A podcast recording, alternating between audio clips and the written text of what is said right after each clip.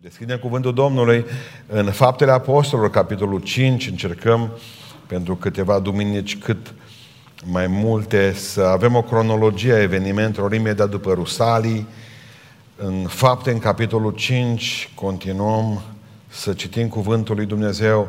După ce am citit din Fapte 3, o lucrare extraordinară pe care Duhul Dumnezeu a făcut-o prin Petru și Ioan, haideți să vedem prima primul mare examen al bisericii.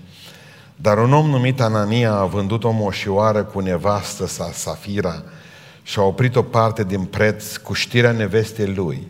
Apoi a dus partea cealaltă și a pus-o la picioarele apostolilor.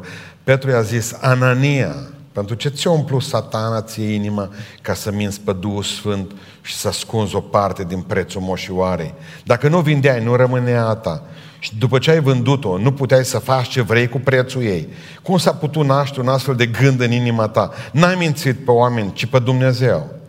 Anania, când a auzit cuvintele acestea, a căzut jos și și-a dat sufletul. O mare frică a apucat pe toți cei ce ascultau aceste lucruri. Flăcăii s-au sculat, l-au învelit, l-au scos afară și l-au îngropat. Cam după trei ceasuri a intrat și nevastă sa, fără să știe ce se întâmplase. Petru i-a zis, spune cu atât ați vândut moșoara? Da, a răspuns ea, cu atâta. Atunci Petru i-a zis, cum de v-ați înțeles între voi să ispitiți pe Duhul Domnului? Iată picioarele celor ce au îngropat pe bărbatul tău sunt la ușă și te vor lua și pe tine. Ea a căzut îndată la picioarele lui și și-a dat sufletul. Când au intrat flăcăi, au găsit-o moartă, scos-o afară și au îngropat-o lângă bărbatul ei. O mare frică cuprins toată adunarea și pe toți cei ce au auzit aceste lucruri. Amin. Reocupăm locurile. Dimineața, ci pe finișului, era o poartă care mai era o, și un fel de ghirlandă cu baloane. Asta semn că seara o nuntă acolo. Și baloanele au rămas. Ceea ce m-a mirat foarte tare este uh, această îmbinare a culorilor. De obicei, pe la anunțe am văzut baloane albe și roșii, baloane albe și roz bombon, baloane alb-albastru, baloane albe și galbene, dar n-am văzut baloane albe și negre până azi de dimineață. Deci albe, albe și negre, negre. Înțelegeți? O nuntă realistă. Aia nu promite mult. Promite doar că poate să facă. Pentru că la mulți, știți, viața nu e numai roz, viața nu e numai uh, roz bombon, și asta e cu diferite culoare, nu oricum. Viața nu e numai galben și roșu, mai are și tonalități mai închise. Spuneam despre Van Holst, unul cei mai mari pictori flamanzi, singurul pictor din lume care a reușit să facă 42 de nuanțe de negru reușit să facă diferența între negru, mai negru, foarte negru, negru de tot. Da, asta în vreo 42 de nuanțe. Viața are și culori frumoase și mai puțin frumoase, mai întunecate. Așa a fost biserica primară. Rusalii, bucurie, 3000 de oameni botezați într-o singură zi, când s-au dus apostolii, acasă, s-au dus apostolii acasă, rupți, mai puteau să țină mâinile, picioarele, mai puteau să stea pe picioare. Botez 3000 de oameni, mă gândesc. În 11 baptistiere, 5 pe parte și 6 pe alta templului, de ale s-au folosit. Oricum, 11 baptistiere, 300 de oameni pe baptistier, 12 apostoli. Ce s-or fi dus acasă, fi zis nevestele lor, mă, dacă în fiecare duminică aveți de botezat de 3000 de oameni, pe voi vă nenorociți. Chiar mă gândeam astăzi că poate și păstorii la 90 de ani în pensie, odihniți, odihniți. O fost frumos zilele acelea, vorbeau în alte limbi, se bucurau, oamenii se mirau. Mă, de unde știu ăștia să vorbească în limbile popoarelor noastre? Multe limbi uitate, limbi istorice, limbi ca megleno-română. Cum știu ăștia să vorbească lucrurile acestea? Au văzut după aceea câteva zile mai târziu cum o logo ăla de la poarta frumoasă. Și a fost un examen pentru biserică. Mă să vedem noi dacă Duhul Dumnezeu, că de vorbit în limbi ați vorbit, a strigat de s-o crăpat pereți. Mă, să vedem noi dacă, haideți să vedem ce face ologul ăsta. Hristos, parcă Domnul vostru, își punea mâinile peste bolnav sau le spunea direct, ridicați-vă. La, la ciunci, n-aveau mâinile, creșteau mâinile, la orbi, li se punea ochii, hai să vă văd acum. Că acolo sus ați fost tari și mari în odaia de sus. Vreau să văd dacă mai aveți putere acum. Acum, zic Petru Ioan, ridică-l pe ologul ăsta. Zis biserica, ce examen! Ce examen! Era extemporal. Era extemporal. Marele examen aveau să sosească în curând. Și în această dimineață, dați-mi voie să vă spun, primele examene pe care le-a avut biserica primară sunt examenele pe care, și cele mai importante pe care dumneavoastră le aveți. Și mulți dintre dumneavoastră, a doua zi după botezul cu Duhul Sfânt. Vreau să înțelegeți în această dimineață că așa cum Dumnezeu a lucrat la Rusalii și Satan a fost prezent. Nu există sărbătoarea noastră pe care să nu, încearcă, să nu încerce să o strice. Nu există sărbătoarea familiei tale, a ta, o bucurie pe care o ai, să nu, încerce, să nu încerce. Nu există haina albă pe care să o îmbreci, să nu încerce să arunce și el o pată. Nu mult. Nu există râs pe care să nu încerce să ți-l stopeze și să vină în locul lui lacrima. Satana este maestru în uh, a distruge petrecerile noastre spirituale. Este, este nicăieri zugrăvit parcă mai bine decât în fratele fiului risipitor. Eu acolo văd pe diavolul complet. Nu vine cu coarne, nu vine cu furci, nu vine la tine cu boli terminale, să te termine o dată, să știi că s-o terminat. Nu vine la tine cu să te calce în picioare, să știi, mă, tu ești. Nici nu se bate cu tine. De fapt, dacă îl întreb cum îl cheamă, exact cum l-au întrebat, cum a întrebat ciclopul cu, cu, cu ruda aia în ochi, băgată de Ulise. Când l-a întrebat pe Ulise, mă, cum te cheabă, mă, că să știu, nu mai vedea, având un singur ochi și ăla cu parul în el. Măcar să știe cine l-a făcut, orb, cum te cheamă? Și și-a spus Ulise, nimeni. Ăsta e diavolul. Nimeni. O vorbă aici, una acolo, o bârfă ce una acolo, arunci o pată aici, una acolo. Ceva mizerie rămâne, zicea Schopenhauer. Murdăriți, murdăriți, murdăriți. Asta face și el. Bucurie, cântau, în alte limbi, toată bucuria. Cerească peste ei. Dintr-o dată, în timpul slujbei, apare primul test. În biserică. Testul sincerității. Adică jur că voi spune întotdeauna adevărul. Zice, pui mâna pe Biblie. Ai, ești crește, pune mâna pe Biblie. Domnule, eu nu pun mâna pe nimic. Păi nu pune, zice judecătoare, atunci spune direct. Jur că voi spune adevărul. O venit Știți că darul acesta apare dar. Darul strică tot. Pentru că versetul 1 e cel mai important. În timpul bucuriei, dar să termine și bucuria asta. Sunt și baloane negre în fuiorul ăsta. De unde a pornit totul? De la versetul 36, capitolul 4, Iosif numit de apostol și Barnaba, adică întâlmăcire, fiul mângâierii, un levit din neam din Cipru. A vândut un ogor pe care îl avea, a adus banii și a pus la picioarele apostolilor. Și în momentul ăla, dar, s-a dus acasă. Anania. Și Safira l-aștepta hotărâtă. Și zis, ce, suntem noi mai săraci ca ăștia? Eu zic cum s-a uitat. Eu zic, ce poze le-a făcut? Chema pastor acolo, în față, pe scenă, da banii. Ce noi suntem mai slabi ca ei? Vindem și noi. Arătăm și noi. Da, au vândut 300 milioane, cât o fi dat. Când au văzut geanta cu bani.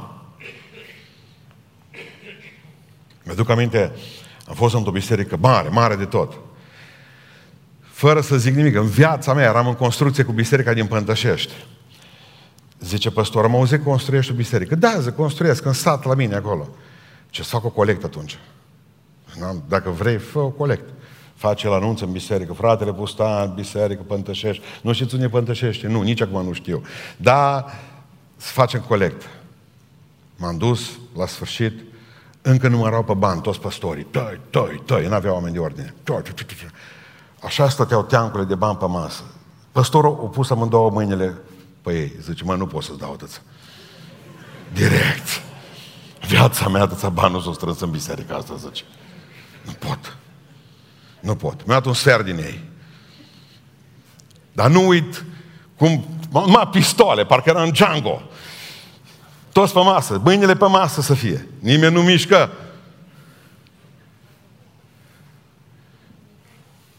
Bine că nu m-a pus să mai și mulțumesc bisericii pentru un sfert din bani.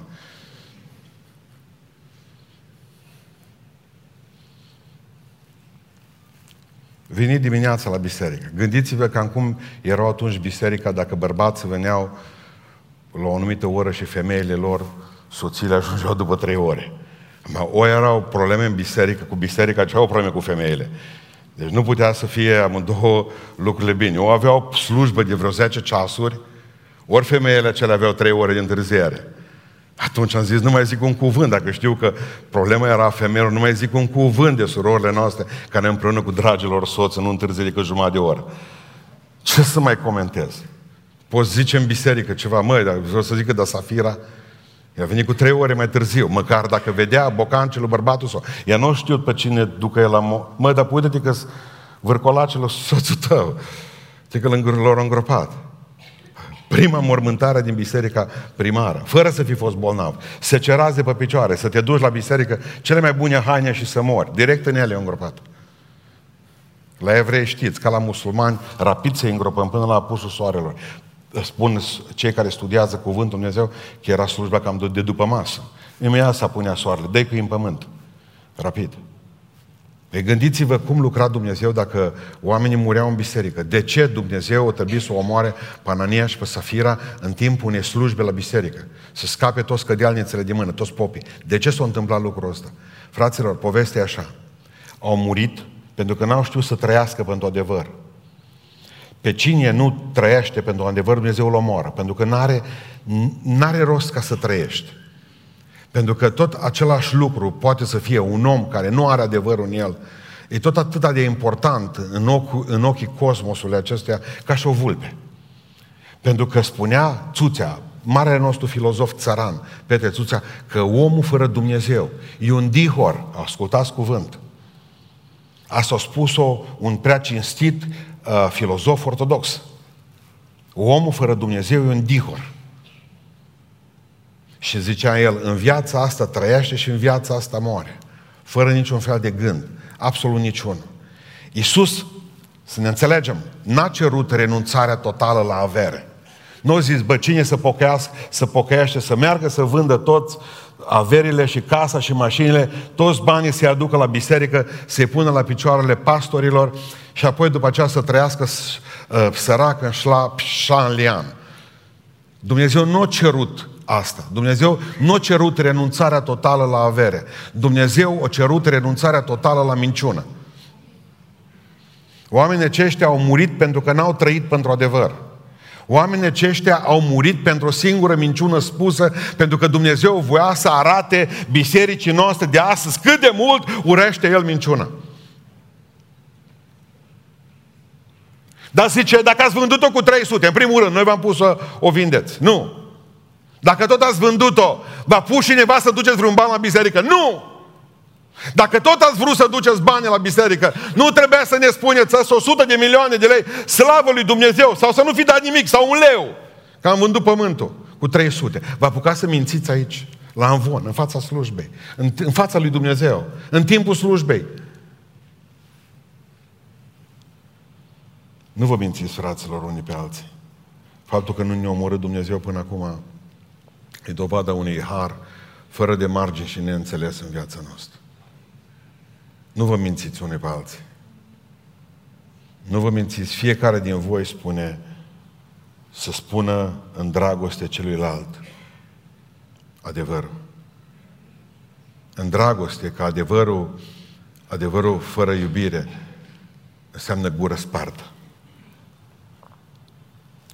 Nu folosiți securea atunci când spuneți adevărul. Voi nu sunteți justițiare lui Dumnezeu, voi sunteți frați cu Hristos. Nu vă mințiți unii pe alții. Nu vă mințiți pentru că nici un stricat, nici un mincinos, spune cuvântul Dumnezeu, nu va intra în împărăția lui Dumnezeu. Nu vă mințiți. Și aici noi nu vorbim de uh, Că afară, spune cuvântul Dumnezeu, că sunt vrăjitorii și mincinoși. Nu vă mințiți. Nu vă mințiți pentru că Dumnezeu e adevărul. Cuvântul Lui e adevărul. În momentul în care spui un adevăr, îți mărturisești tata. Cum că tatăl tău este adevărul. Dar în momentul în care minți pe cineva, înseamnă că tatăl tău e satana.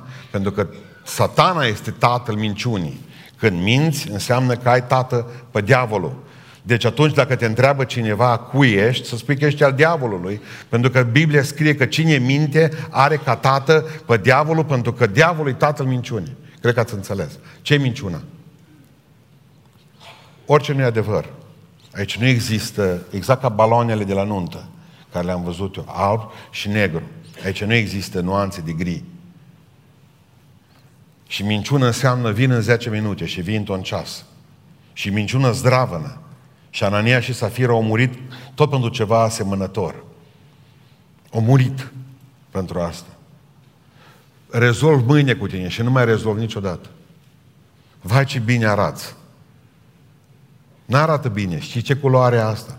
E culoarea citostaticilor. Dar poți să spui altfel. Poți să spui mulțumesc lui Dumnezeu că prin toate încercările prin care treci, aceste încercări nu te-au doborât. Suntem mincinoși în cuvinte. În fiecare zi suntem mincinoși în atitudini, în zâmbete, ce vine îmi pare că vă văd. În gesturi. Suntem mincinoși și mințim de dimineață până seara și nici nu mai știm când a spus adevărul sau nu. Nici nu mai știm când spune o minciună sau nu. Nici nu mai știm când ne locuiește, că nu un tată, că în altul. Nici nu mai știm a cui suntem. Mințim pe Dumnezeu, mințim părinții, mințim statul, mințim biserica, ne mințim unii pe alții, mințim într-o veselie. Minciuni mici, exact cum ai umbla într-un pantof cu o boabă de porumb. O fier de nisip și te termină. Poate nu vreți nisip, dar iar încercați cu puțin rumeguș să vedeți ce poate să facă o bucată infimă dintr-un lemn, într-un ciorap. Nu stă Duhul Sfânt în noi că mințim. Nu mai vorbim de botez cu Duhul Sfânt. Cine minte, înseamnă că Duhul lui Dumnezeu nu e un om ăla. Duhul lui Dumnezeu este un om care spune adevărul. Înseamnă că Duhul lui Dumnezeu a plecat și a făcut bagajele și s-a dus de acolo. Când te vei hotărâ să spui adevărul, Duhul lui Dumnezeu va locui în tine. Pentru că Dumnezeu este adevărul. Hristos este adevărul. Nu mai avem încredere unii alții. Hai cu mine la notar. Hai cu mine să scriem. Aici trăiesc alții după noi. Trăiesc bine, mersi, avocații. Toată ziua scriem și parafăm. Nu o ștampilă? Aduce ștampile. Pentru fiecare ban pe care îl dai împrumut, trebuie ca să ai cu tine o grămadă de legi, o grămadă de martori și posibilitatea recuperatorilor. Frații nu mai au cuvânt. Mereu ne spun pocăiți, ascunde-te după hârtii. De la satană! În Biblie spune că da vostru, da, nu zice de scris. Să fie da și nu să fie nu. Oamenii din lume trebuie să-și pună ceasurile după noi. Nu mai avem încredere în nimeni. Nici în doctor, nici în preoți, nici în pastor, nici în copii, nici în soție, nici în soț. Toată lumea suspectează pe celălalt pentru că trăim într-un imperiu al minciunii. Fiecare se gândea și cei mai rău. Parcă suntem poliția. Prezumție de vinovăție la toți oamenii. Toți trebuie să aibă câte ceva ascuns. Toți au pete în dosar. Nu e unul, zice în Biblie, ca să facă binele. Stăm și ne uităm să vedem, oare sigur zice asta bine? Oare mă pot încrede în el? Oare dacă zice că mă ține gheața asta, mă ține, mă? O poate vrea să râdă de mine și să vadă cum stau pe sub gheață. Poate că mă prostește, mă. Eu cer sfat și eu nu mai urmez, că mi groază. N-am încredere.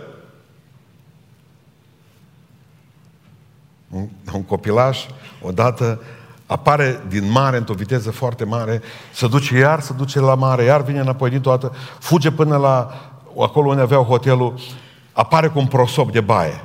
Se uită disperat în stânga, în dreapta și îl vede pe unul în, întins pe jos la soare. Se duce copilul ăla la el și spune, crezi în Dumnezeu, domnule? Ăla de pe plajă zice, da. Citești Sfânta Scriptură?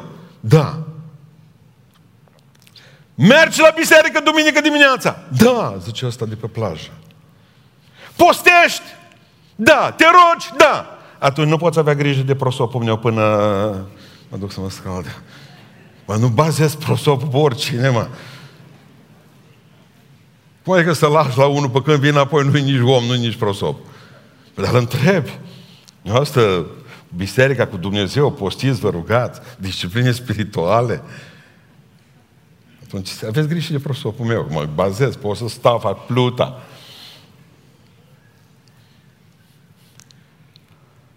Haideți să spuneți după mine. Sunt chemat să spun adevărul. Doamne, ajută-mă să spun oricând, oricât mă costă, cu dragoste. Amin. Primul test pierdut al bisericii. Cu cât ați vândut pământul? Și ce spus? Că nu mințiți, mă, pastorii. Zice, zice Petru, voi, voi mințiți Duhul Sfânt. Voi încercați să mințiți Duhul Sfânt, Anania și Safira. Măcar dacă ar fi văzut femeia că nu mai bărbat. Al doilea test pe care biserica o trebuie să-l treacă este testul dăruirii. Al doilea examen peste biserică a fost testul, după ce a fost primată testul acesta al, al adevărului. Al doilea a fost testul dăruirii. La început când s-au pocăit, ce le-a cerut Dumnezeu? Inima. Fiule, dă inima ta. După aceea s-au trezit cu câteva mii de frați în Ierusalim care n-aveau casele acolo, ci le aveau la mii de kilometri. Ei au venit să se închine în Ierusalim, oamenii aceștia au fost botezați cu Duhul Sfânt, au devenit ucenici și n-au mai plecat acasă. Au rămas în Ierusalim. Și în momentul acela, ceilalți care au dăruit inima lui Dumnezeu, au ajuns la concluzia că trebuie să-și dăruiască lui Dumnezeu și casele. Unde dormi, frate? N-am unde. Cât sunteți? Patru. Veniți la mine acasă. Eu așa îl văd pe Petru zicând, uh, acolo cât sunt? Voi unii sunteți zece. Care poate ține zece frați? Tu ia acasă. Dui. Uh, și așa au făcut cu fiecare. Așa se sfârșau slujbele de la prima biserică primară. Duceți-i acum, aveți ce mânca împreună, da, bun. Pentru că la început a fost destul inima să predea lui Dumnezeu, dar după aceea au trebuit ca să dea lui Dumnezeu să dăruiască și casele lor, să dăruiască și pământurile. Barnaba s-a dus, au avut loc frumos, la plajă, la mare, tot. Au zis cât costă. Acum îl putem vinde. Dar mai stai puțin, au spus experții. Mai stai puțin că se face mai scumpă, să vreun an, doi. O să-ți Barnaba, frații mei mor în Ierusalim de foame. Am mult vânt. Adăm banii. Dăm cât vrei pe el. Și au venit și au zis, uite, să avem de mâncare. La început întotdeauna e destul inima cu Dumnezeu. Dar după aceea vă dați seama că de inimă îți legat o grămadă de lucruri. Și Dumnezeu vrea să ne despartă și de alea. Și la început și-au dat inima și apoi și-au dat casele și-au dat și banii și mâncarea și traista pe care au avut-o și hainele pe care le-au avut în dulap și mai târziu, mult mai târziu, când nu mai aveau nimic, o trebuie să-și dea și viața. Au început să vină prigoanele peste ei, au început să-i omoare, să-i pună pe foc,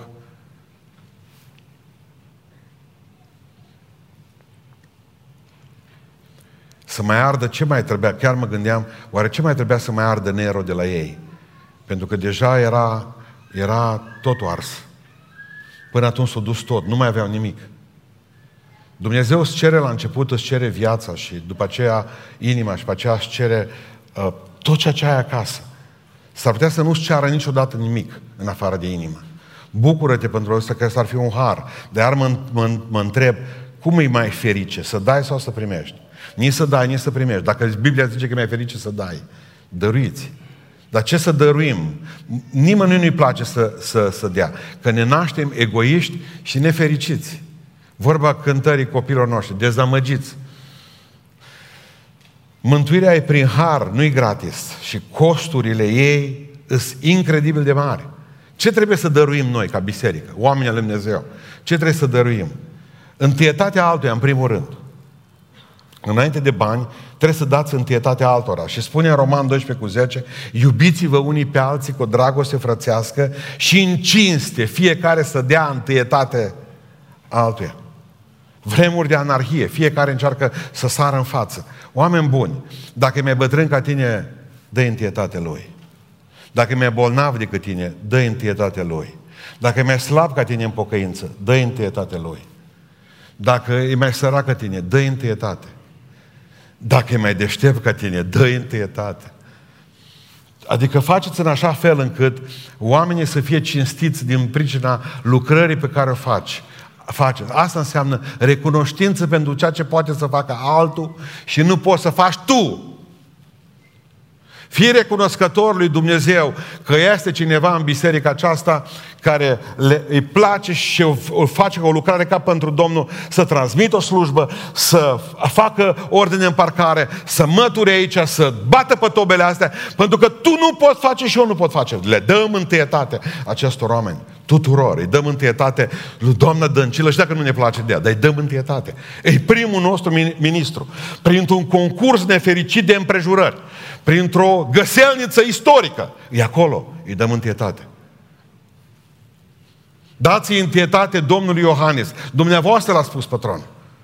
E președintele nostru. Îi dăm întietate și când ne place ce zice și când debitează prostii. E președintele nostru. Trebuie să-i dăm întietate. Asta spune Sfânta Scriptură. E primul lucru pe care trebuie să-l dai, cinstea. Mă, vezi că stă în autobuz, cum adică să stai să privești atunci peisajul de afară?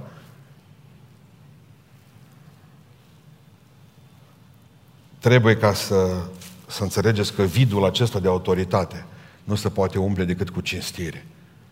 Tot timpul avem probleme cu copiii noștri, că se adresează celorlalți de lângă ei, nu contează ce, că doctori, că cu bă, cu nu știu mai care. Acest bă pentru care noi rămâneam fără dinți rapid. Când eram copii, dacă te apucai să nu saluți pe cineva, Eram pe clasa a 12, niciodată n-am fi gândit că puteam să ieșim băieții în fața unei fete din clasă pe ușă sau să intrăm pe ușă. Nu ne-am gândit vreodată. Ni se părea că e noi, nu trebuie să ne o spună. Noi la dirigenție nu discutam nimicuri de astea, cum ar fi, de exemplu, podul bunelor manieri. Era noi săpat în interior. Și acest vid de anarhie, care astăzi nu poate fi umplut decât cu cinstire, cinstiți slujba, cinstiți talentul omului.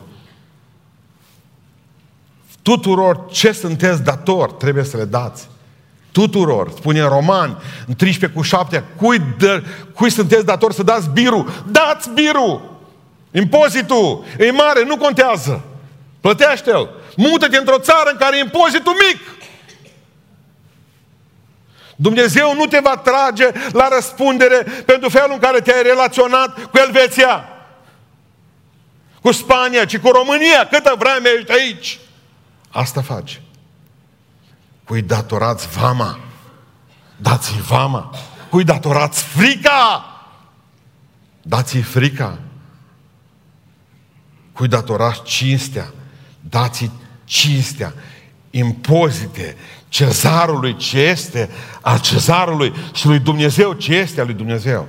Ăsta e al doilea test al bisericii. Testul dăruirii. Dăruiți, dăruiți continuu, dăruiți tot timpul, dăruiți ajutoare pentru sfinți. Vă rog să, să mergeți cu mine în, în Corinteni, să citiți un pasaj în 2 Corinteni extraordinar, capitolul uh, 8. Să vă citesc eu din capitolul 8 ceva despre dărnicia macedonenilor. Fraților, voim să vă aducem la cunoștință harul pe care l-a dat Dumnezeu în bisericile Macedoniei. În mijloc, ascultați ce biserică, în mijlocul multor necazuri prin care au trecut. Bucuria lor peste măsură de mare și sărăcia lor lucie. Sărăcie lucioasă. Sărăcie cu uh, fason bucuria lor peste măsură și sărăcia lor luce au dat naștere la un belșug de dărnicie din partea lor. Pe cum adică din unirea bucuriei peste măsură și a unei sărăcii lucii să se poată naște copilul dărniciei? Asta nu, asta e greu de înțeles. Greu de înțeles. Vă, vă mărturisesc că au dat de bună voie, după puterea lor și chiar peste puterile lor și ne-au rugat cu mari stăruințe pentru harul și părtășia la această strângere de ajutoare pentru sfinți și au făcut aceasta nu numai cum nădăjduisem, dar s-au dat mai întâi pe ei înșiși Domnului și apoi nouă, prin voia lui Dumnezeu. Când te dai pe tine lui Dumnezeu prima dată, restul lucrurilor vin ușor. Dar de obicei, aici suntem, în această... Nimic, nimic, nimic. Am avut de la nuntă, mi-a rămas o, o, o găleată atât de mare de oase. M-am dus la barică. Nu a văzut el în viața lui atât. Deci când m-am dus la el, a început să lăcrimez.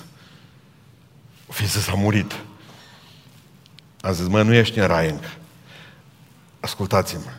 Mă gândesc că dacă duc și la celălalt, la nepotul său, să vedeți nervi pe el, I-am explicat, duc jumate de găleată la nepotul tău. Supărat, băgase capul lui mare în găleată, nu mai scoate de acolo. Și la câini ca și la oameni. La nimeni nimic. Și azi dimineață cu capul găleată și de... Toată noaptea nu a băut un gram de apă, nu a avut. Că eu m-am dus și l-am m-am răzbunat pe el. Mănâncă, prieteni. Mănâncă și apă, nu. La nimeni nimic. La nimeni nimic și porci tot dau, dar după moarte. Tot după moartea mea. Ați auzit asta? La nimeni nimic, nici la prunci. Că te duc la azil. Murim pe ele.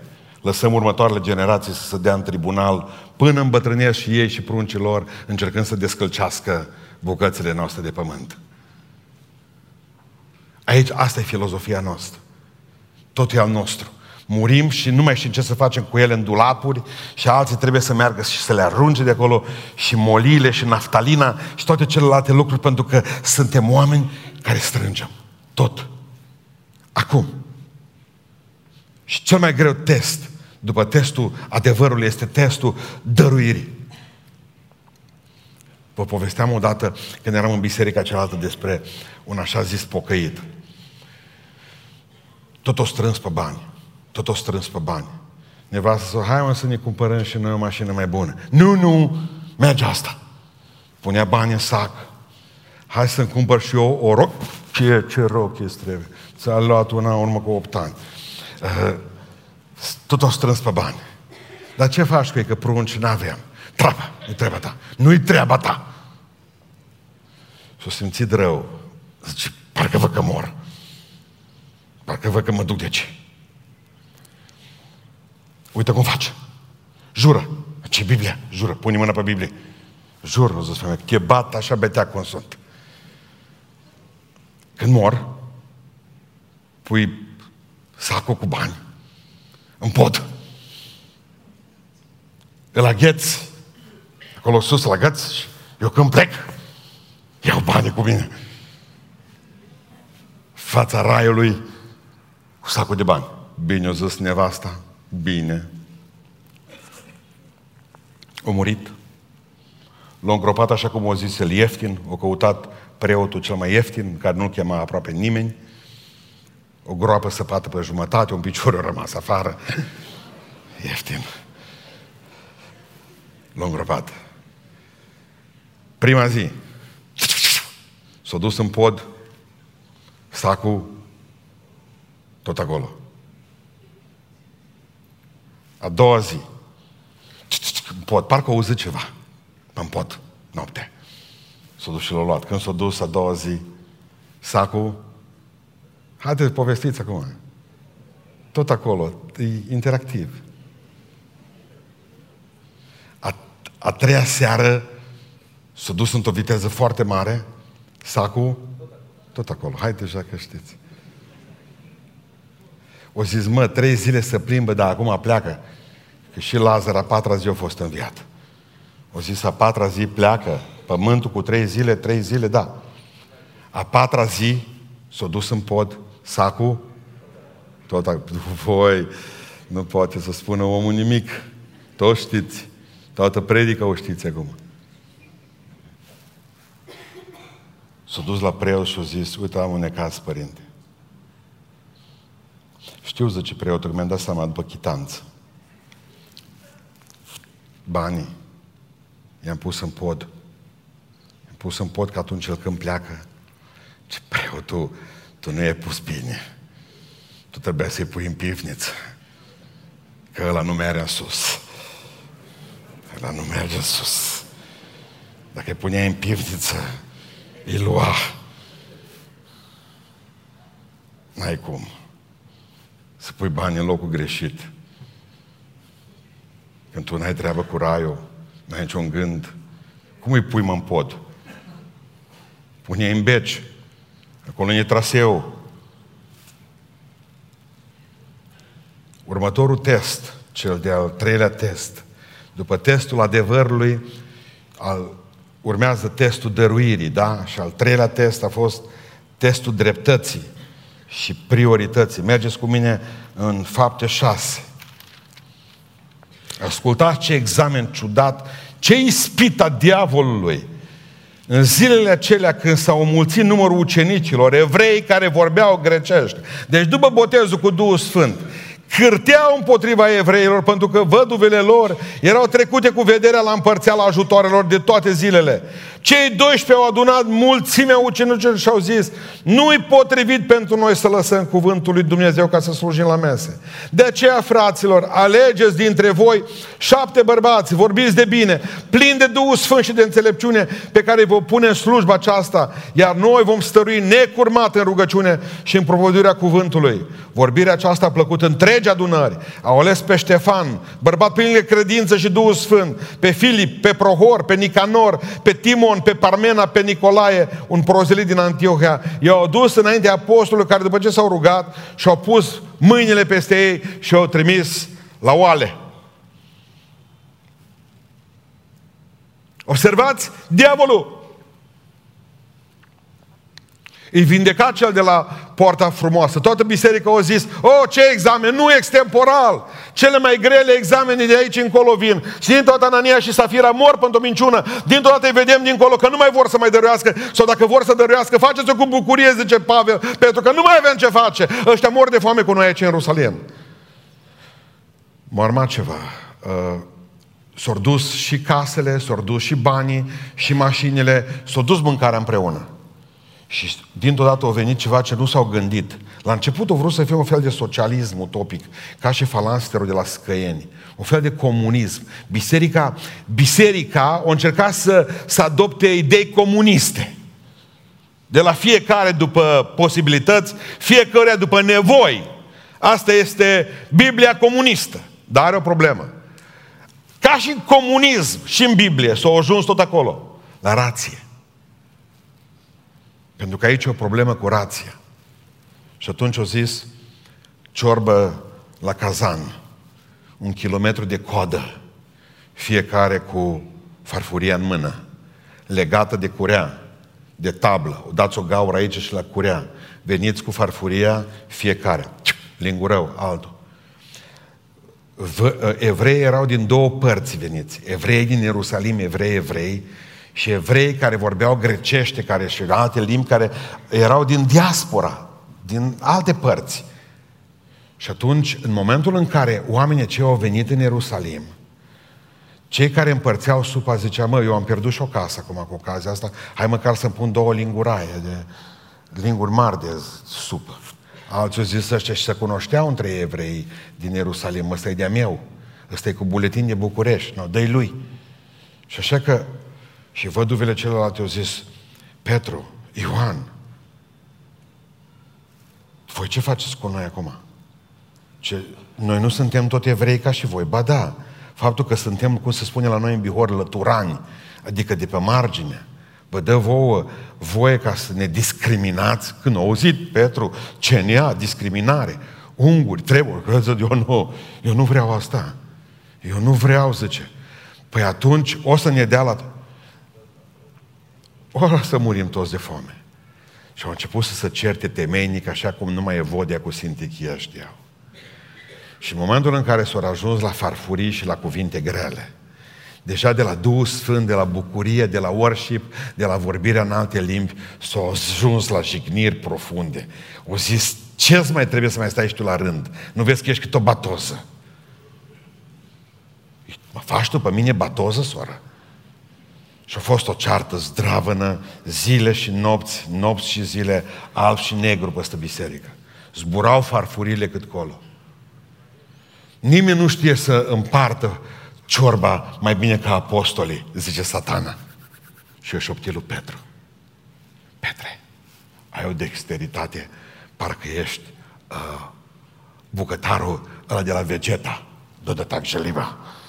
Știți, bucătar grăsuț, cu mustață. Ce bine îți stă bucătar. Tu ne împarți la toți. Eu îți fac roz în șorț, o să-ți diavolul din la mare, și tu împarți la văduve. Că automat știe că șeful bisericii catolice, dacă împarte supa, nu poate greși. Temelia, stâlpul, biserica, tu împarți. Asta o văd ca cea mai mare ispită dintre toate.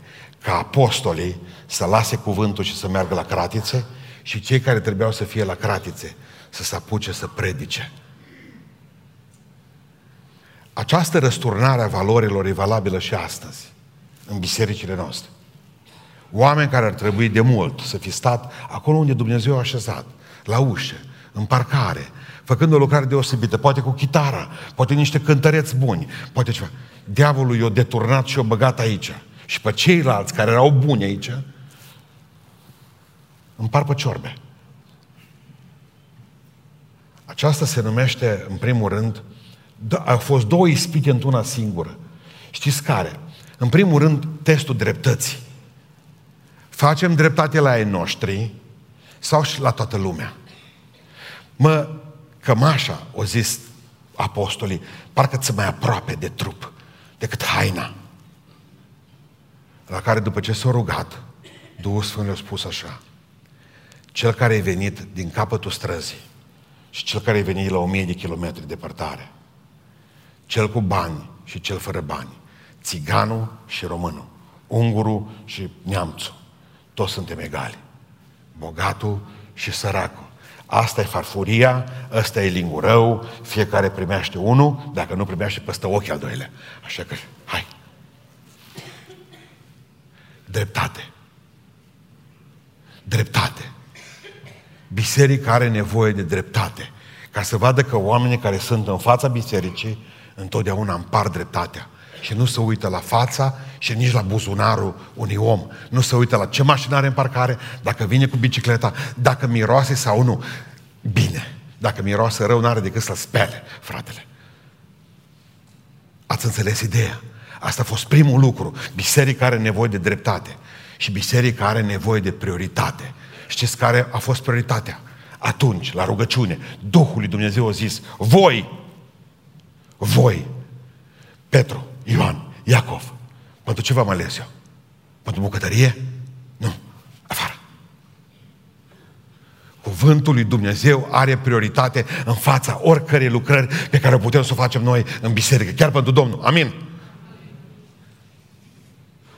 Nu tai din predică niciodată. Niciodată. Pentru cântare, nu tai din predică niciodată. Pentru nu știu ce festivitate, nu tai din predică niciodată.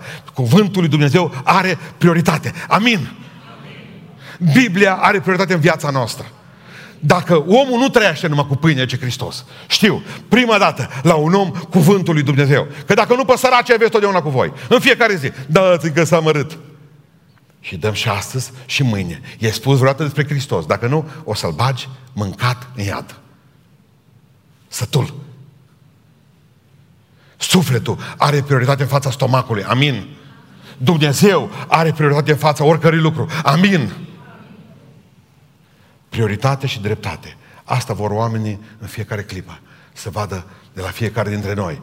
Și Dumnezeu să ne ajute la aceasta. Ceea ce e frumos, ceea ce e, e frumos este că diaconii au apărut pentru că apostolii au zis, sunt două feluri de pâine. O să de pâinea cuvântului ne ocupăm noi și voi, diaconii, vă ocupați de pâinea cealaltă. Nu încurcăm pâinile. Al doilea lucru. Știți ce? Uitați-vă încă o dată la versetul care spune tot. Cine sunt neîndreptățite?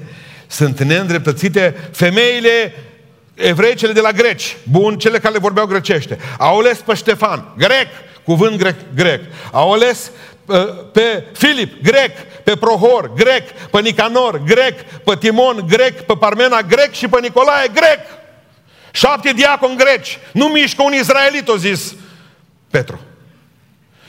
Voi sunteți cu probleme. Voi uh, grecoaicele, da. Nu-i nimic de aici încolo, diaconii voștri greci să vă împartă vouă ciorba. Și dacă aveți probleme cu supa, cu cantitatea, vorbiți grecește cu ei, că să-i voștri. Fantastic! Asta e înțelepciune de la Dumnezeu. Asta e înțelepciune la Dumnezeu. Exact cum am pune noi un frate rom să se ocupe de frații romi. Exact cum am pune uh, un tânăr să se ocupe de tineri, din interior. Cineva care vă cunoaște bine. Exact cum ai pune un, un, un om care să se priceapă la muzică acolo în față să spui, ăsta e bun. Dar nu poți spune pe altul să fie responsabil de ce. Noi ne place să spunem pe ăsta general, pe ăla amiral, bă bun. Mă întrebau tinerii, dar cum a fost Horti, ungurul amiral? Pastore zice că doar Ungaria nu are mare. Păi au zis, a fost pe celălalt regim. Și apoi le-am povestit eu un lucru. Că doar Elveția au Ministerul Marinei. De Elveția n-are mare. Și cum au ministru? A, și noi românii, cum avem ministrul justiției? Că nu avem justiție. Noi, la noi nu-i tot așa, că mai rău la noi. Mai bine să ai, să fii Ministerul Marinei, Ministrul Marinei și să n-ai gram de mare. Doamne, Domnul să ne ierte. Să vă povestesc cu prioritate și asta, că e bine acum ca să, să spun tot ce, ce am pe inimă. Știți de ce oriunde m-am dus în lumea aceasta am văzut Coca-Cola? De Hristos nu se aude în tot locul din lume, dar de Coca-Cola se aude. Știți care este motoul lor pe sediu principal în Statele Unite ale Americii? Gândiți global, acționați local. Oriunde m-am dus în lume, frigider cu Coca-Cola. I-au gândit global, dar au acționat în beiuș și-au pus în Beiuș. Și din Beiuș s-au dus și au făcut distribuție în Poieni și în Săud și în Julești și în altă parte, pentru că trebuie Coca-Cola să ajungă în ultimul cătun. Ei gândesc global, dar acționează local. Asta trebuie să facem și noi. Și o să vă spun care e prioritatea. La noi, pe motou, pe logo bisericii scrie de aici, de aici, în toată lumea. Prioritar este aici. Amin? Deci, indiferent cât de sunteți de dragi, cei care sunteți cu noi pe internet, prioritatea noastră este Beiușul și zona imediat limitrofă. Acționăm și gândim global, dar trebuie să acționăm și local. Pentru că, că nu e o problemă foarte mare. Foarte mare. Să vă povestesc o întâmplare americană, zic, adevărată. Unu, s-a dus în New York la uh, un taximetrist și s-a urcat într-un taxiu în New York, în America, și a zis că taximetrist, du-mă la Londra.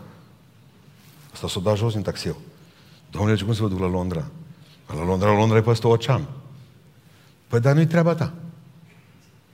Eu ți-am cerut ție, ca taximetrist, să mă duci până în Londra și îți plătesc ca să mă duci până în Londra. Nu o zic nimic taximetristul, dar telefon la nevastă, viu luna viitoare acasă. Bun. L-a luat pe om, l-a dus până la, la vas, s-a urcat cu taxiul pe vas. Frumos. Din vas au coborât la Londra și au plecat și au ajuns în centrul Londrei. Cu taxiul. O zis ăsta, mai dus frumos, îți mai dau încă 1000 de dolari în plus, pentru că ai fost și tăcut pe tot parcursul drumului. Și a făcut omul lucrările cele mai importante și după care s-a gândit el, Am, dacă ar da un noroc peste mine. Dacă ar da un noroc peste mine. Mergând, gândiți-vă cam ce cam ce probabilitate era, mergând prin Londra, căpiat ăsta cu taxiul, o intru un tip la el și zice, domnul, nu vă supărați, nu mă puteți duce și pe mâine până în New York. Cum să nu zice? Vă duc până în New York, vă duc. Cam deja știu drumul. Dar zice, în New York unde vrea să vă duceți? În partea de vest a New Yorkului. Apoi eu acolo nu mă duc, zice. Eu la ei nu, păi, nu am treabă. Eu în vest nu mă duc. Adică să ai viziune să treci un ocean și să nu intri în cartierul din dreapta. Ăștia suntem noi.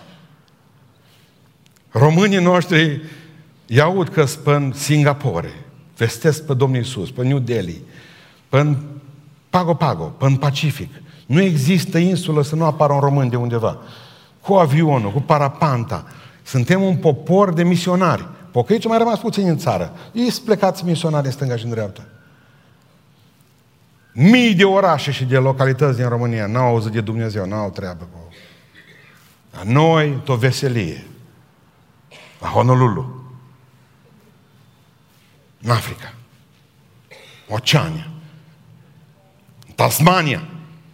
Acolo este un diavol tasmanian. Asta înseamnă o viziune greșită. Pentru că, în primul rând, suntem obligați la aici. Și eu știu că de acolo se pornește. Totul se pornește de acolo. De aici, în toată lumea. Deci haideți să vedem primul examen, că vreau să vă aduceți aminte. Suntem obligați să spunem adevărul. Amin.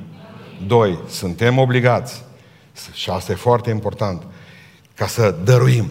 Și când vorbesc despre obligație, vorbesc ca despre ceea ce Duhul lui Dumnezeu spunea bisericii din Macedonia, că s-a unit bucuria lui Dumnezeu cu sărăcia lor luce și a făcut ceva peste puterile lor. Când faci ceva peste puterile tale, e un lucru fantastic. Al treilea examen, pe lângă dăruire, este testul dreptății și loialității și priorității. Și vreau să închei vorbind despre ultimul test la care o trebuie ca să răspundă biserica primară. În 1 Corinteni, în capitolul 1, versetul 11, să mergeți cu mine, 1 Corinteni 1 cu 11. Căci, fraților, am aflat despre voi de la Alcloei că între voi sunt certuri. Vreau să spun că fiecare din voi zice, eu sunt al lui Pavel și eu sunt al lui Apollo. Și eu sunt al lui Chifa și eu sunt al lui Hristos. Hristos a fost împărțit? Pavel a fost răstignit pentru voi? Sau în numele lui Pavel a fost voi botezați? Mulțumesc lui Dumnezeu că n-am botezat pe niciunul din voi afară de Crisp și Gaiu, pentru că nimeni să nu poată spune că ați fost botezați în numele meu. Da, am mai botezat și casa lui Stefana încolo, nu știu să mai fi botezat eu pe cineva. De ce Pavel trebuie ca să își spună problemele pe care le are în fața bisericii din Corint? Pentru că, între timp, Pavel înființase aceste biserici, toate aceste biserici. Dar începe să fie contestat de iudaizatorii din Galatia. Ce ne trebuie nouă pe ăla, mă? Ăla care am impresia că nici evreu pur nu Deși o zis el că din seminția lui Beniamin. Ăla care umbla după noi să ne omoare. Ce ne trebuie nouă pe Pavel? Ce dacă a înființat el biserica voastră? Ce dacă vă botezat el pe voi? Știți ce înseamnă testul loialității? Apăruseră predicatori mai populari și mai bine văzuți. Și oamenii îl părăseau pe Pavel încet, încet. Câți vă mai aduceți aminte de cei care v-au adus pe calea credinței și v-au povestit prima dată despre Isus Hristos și v-au dat prima Biblie? Cât de loiali mai suntem acelor oameni care ne-au binecuvântat prin predicile lor și am crescut în toți anii aceștia. Ce ușor trece biserica de la omul care i-a dat viață. Ce Pavel, dar ce? Eu am murit pentru voi. Aud pe unii că zic că sunt al lui Apollo. Frumos. Dar pe Apollo, cine l-a dus la credință, zice Pavel? Au că sunteți al lui Petru, lui Chiva, foarte bine, dar Hristos a zis Că să ne împărțim noi apostolii fiecare pe oamenii lor? Nu. No. Am auzit că câțiva nu sunteți nici ai mei, nici al lui Petru. Că voi sunteți direct al lui Hristos.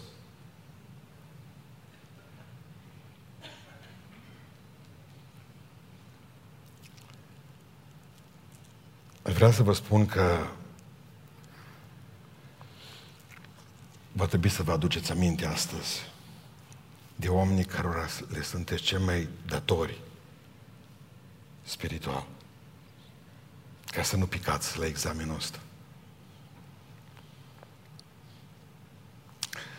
Nu există datorie mai mare nici față de maică ta. N-ai datorie mai mare ca față de omul care te-a învățat sau te învață din Evanghelie. Pentru că maică ta te-a pus în istorie. Omul ăla care ți-a vorbit despre Dumnezeu te-a pus în veșnicie. Maică ta te-a pus în timp și în spațiu. Omul acela te-a pus în veșnicia fără spațiu și fără timp. Ce ușor nu le mai dăm un telefon. Cât de greu mi când trebuie să vă întrebăm când vă mutați membri la noi, în ce an v-ați botezat? Nu mai știu. Știi doar că era, că era vară. Știi că te-ai botezat în Criș. Cum îl cheamă pe pastorul care te-a botezat? Nu mai știu. Bravo. Nota 4.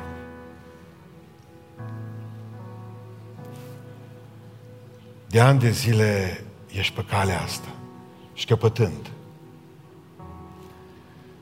Ai ascultat predici aproape fiecare duminică. Cineva s-a pregătit pentru asta. Acelui om ești dator. Poate cei mai mulți de aici nici nu sunteți membri acestei biserici. Nu vorbesc doar biserici acestea.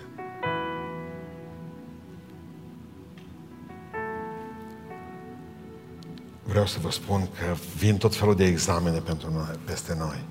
Și asta e un examen greu. Vine examenul acesta al adevărului. Spuneți adevărul. Vine examenul dăruirii. Dăruiți. Când trebuie, dăruim. Asta este. Dăruim. E nevoie. Când e vorba de dreptate, dreptate. Toți suntem egali. Când e vorba de prioritate, prioritate, Dumnezeu e primul. Cuvântul lui e primul. Apoi departamentul de săraci. Întotdeauna banii, dacă am primit banii pentru lucrarea Domnului, la mine lucrarea Domnului a fost motorină. A fost Biblie. Pentru alții poate lucrarea Domnului a fost săracii de nu știu mai pe unde. Dar pentru mine asta a fost pentru că am simțit întotdeauna că există prioritate. Întâi Dumnezeu, întâi mântuirea sufletului, apoi eu știu că Evanghelia merge cu pâine și săpun. Dar prima dată, Evanghelia. V-am învățat în această zi că există al patrulea examen al loialității. Loial celor, loial bisericii. Când merge bine, automat vrem să fim și noi membri aici, în biserica asta. Când au probleme,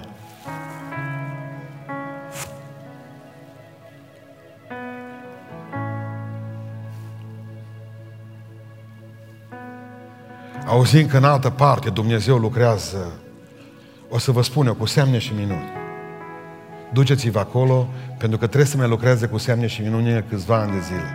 Și pe aceea vă veți muta mereu într-o altă biserică perfectă, pentru că voi sunteți oameni perfecți, pentru că perfecții la perfecți trag. Apoi le spuneți copiilor voștri o poveste cu un tată și o mamă, navetiștii lui Hristos. Loiali lucrării, loial celor ce ne-au botezat. Scrie pe foaia ta, dacă nu mai știi cine te-a botezat, pastor botezător, întreabă. Dar nu mai veni să spui că nu știi data când te-ai botezat. Nu mă interesează. Ești sub blestem dacă nu știi data asta, că e mai importantă decât data ta de naștere. Când te-ai născut, te-ai născut. Dar când te-ai născut din Duhul Dumnezeu și din apă, ai înțeles de ce te-ai născut și trăiești pe pământul acesta. Data nașterii din nou e mai importantă decât data nașterii din carne. Amin? nu veniți să spuneți că nu știți că era vara, că era iarnă, că a fost la copcă. Mă uit la, mă uit la Adi. Totdeauna mă apucă plânsul că mă uit la el în ultimul timp. Mă gândesc pentru câți oameni au stat aici și ne-a rugat împreună cu frații păstori. Rugați-vă pentru mine că am un drăgușor, că am doi, că am șapte. Rugați-vă pentru mine că nu știu mai cum. Rugați-vă pentru mine ca să mântuiască Domnul. Rugați-vă pentru mine că mă bătu. Mergeți și împăcați-mă cu bărbatul. Ne-am dus. Oriunde. Stăm, ajungem la unu jumate, două acasă. Știți cum au plecat? Nici bună ziua. Rezolvat s-o dus.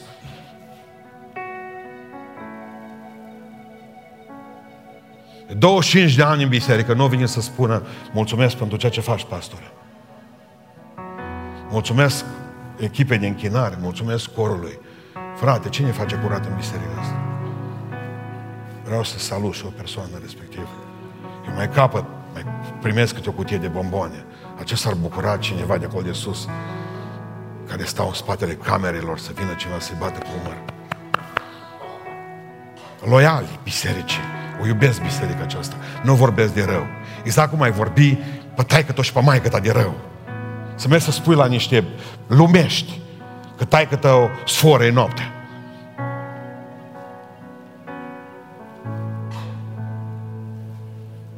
Să spui că la maică tău a crescut mustață și care diabet. Să spui la alții. Așa face și cu biserica. Ăsta e locul în care Dumnezeu v-a născut. Și vă vorbiți de rău, părinți. Vă vorbiți de rău leagănul. Vă vorbiți de rău. Poate că voi n-ați avut leagăn. Mulți au staulul.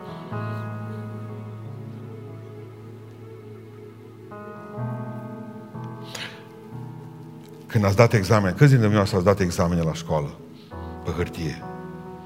O școală de hârtie, ridicați mâna sus. N-am întrebat cât ați luat. E... Cum mă uit la voi, mă... Ați dat examen. O zi, scoateți o coală de hârtie. Așa a fost, da. Pixul mână, da? În colțul din stânga sus scrieți numele. L-a scris. Gata, gata. Ne uităm la ceas, zice profesorul. Dă-i drumul. Vă întreb în timpul unui examen, profesorul vorbea? Da sau nu? Nu! Întotdeauna când sunteți în examene, nu așteptați ca Dumnezeu să vă șoptească. Dumnezeu e profesorul, Dumnezeu dă examen cu voi, cu fiecare dintre noi. Nu așteptați ca Dumnezeu să vă arate cum trebuie dăruit la examenul dăruirii, cum trebuie să spuneți adevărul, cum trebuie ca să uh, fiți loial bisericii, păstorului, cum trebuie să fiți oamenii a dreptății și priorității. Când aveți examenele despre care v-am vorbit astăzi, Dumnezeu tace! Că voi sunteți în examen! Dați-i drumul și scrieți.